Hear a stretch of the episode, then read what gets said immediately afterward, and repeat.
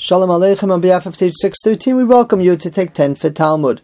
Kiddushin Mem Hey, Kiddushin 45b, pagination is 90, starting from the Gemara towards the top of the page on the sixth line. We discussed in the previous session the concept of an underage girl accepting Kiddushin on behalf of herself, which doesn't work, she's underage, but would theoretically work if we had the consent of the father, but we didn't at the time of the Kiddushin. There was a discussion what would happen, Shema Nisratze Ha'av, if we should be concerned that the father would consent once he heard of the incident, and is that enough, at least if the money still existed from the Kiddushin, to validate a Kiddushin? We extrapolated at the end of that session that in our time, if an underage child accepted Kiddushin, uh, coupled with the fact that it typically happens by a carnival or whatever, and it's more of a frivolous, joking atmosphere, uh, one can perhaps bring this concept to the table that as a ketano, she is not valid in doing Kiddushin, in transacting Kiddushin. And as far as the father goes, we would assume, we would hope, that the father would be astounded by such a thing and would say, definitely not. You're not getting married at the age of 10 or 11.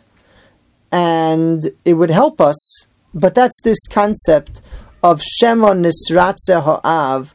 Maybe the father would agree. The Gemara tells us a case.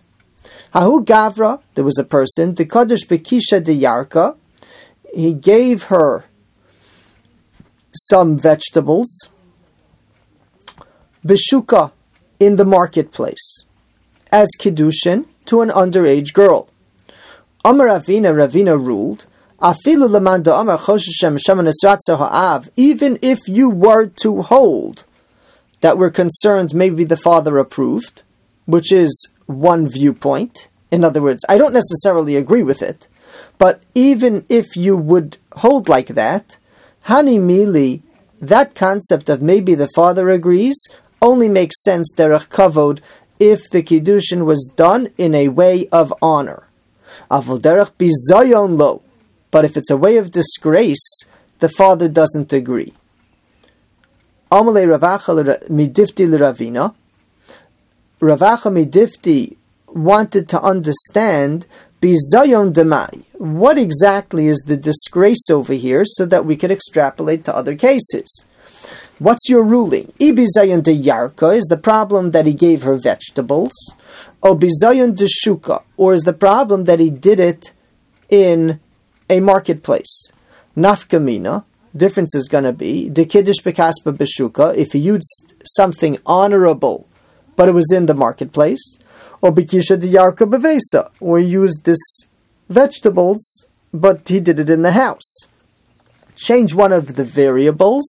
What would you rule? My, what would the halacha be? Amalei, and he answered him, thanks for analyzing the ruling, but idi v'idi derech bizayon, who on both fronts it's considered bizayon, and either one reason would have been enough to carry and justify the psak that it's a disgrace, and the father would not agree.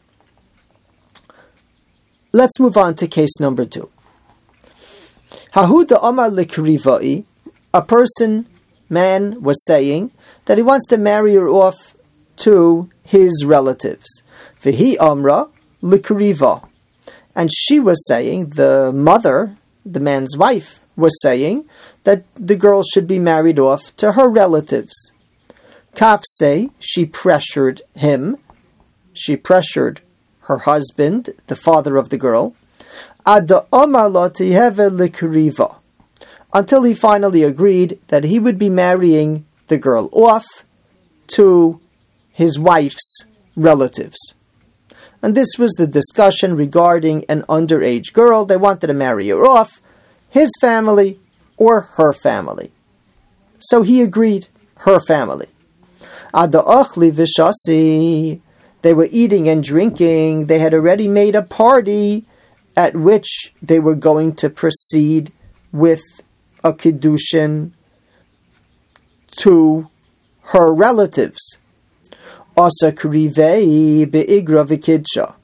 One of his relatives proceeded to be Mekadesh her, same type of thing as we've been describing, Kiddushin given to an underage girl. Do we have to be concerned that the father was Nisratza, that the father was agreeable, and it's a Kiddushin that the father is marrying her off? Amar Abaye. Abaye said, Kesiv, the Pasuk says, She'eris Yisrael lo yasu avlo v'lo yidabru chazov the remnant of the Jewish people do not do dishonesty. And that pasuk alone carries the day over here. We assume that he absolutely would not agree to such a kiddushin because he already gave his word to his wife that he would marry the girl off to her relatives. What does it mean, She'eris Yisrael, the remnant of the Jewish people, do not do dishonesty? So I heard very beautifully from Ramatisyo Salomon that at the end of days, when the Jewish people get redeemed by the coming of Mashiach, the Navi is talking, the remnant, the people who will get redeemed, will be honest people. And he said the reason, because otherwise, when this jaw dropper happens and everybody sees that Jewish people are indeed the chosen people and they're being chosen and they're being redeemed, if they're people who are doing dishonest things, white lies, and all kinds of things that are bending the truth, then it will not be a Kiddush Hashem. It's not going to be the great sanctification that Mashiach is supposed to bring in the world. He's redeeming people who are not straight. And therefore the Navi exclaims, the remnant of the Jewish people are honest people. And that is a slogan, a standard, which the Jewish people set for itself to be reminded that we really have to be careful in this area. And Abaye invokes this in a very halachic sense. We can be guaranteed that there's no nisratze ha'av, that the father does not agree to the kiddushin because he already gave his word that he's going to accommodate his wife's request. Yashikoach, thank you for joining.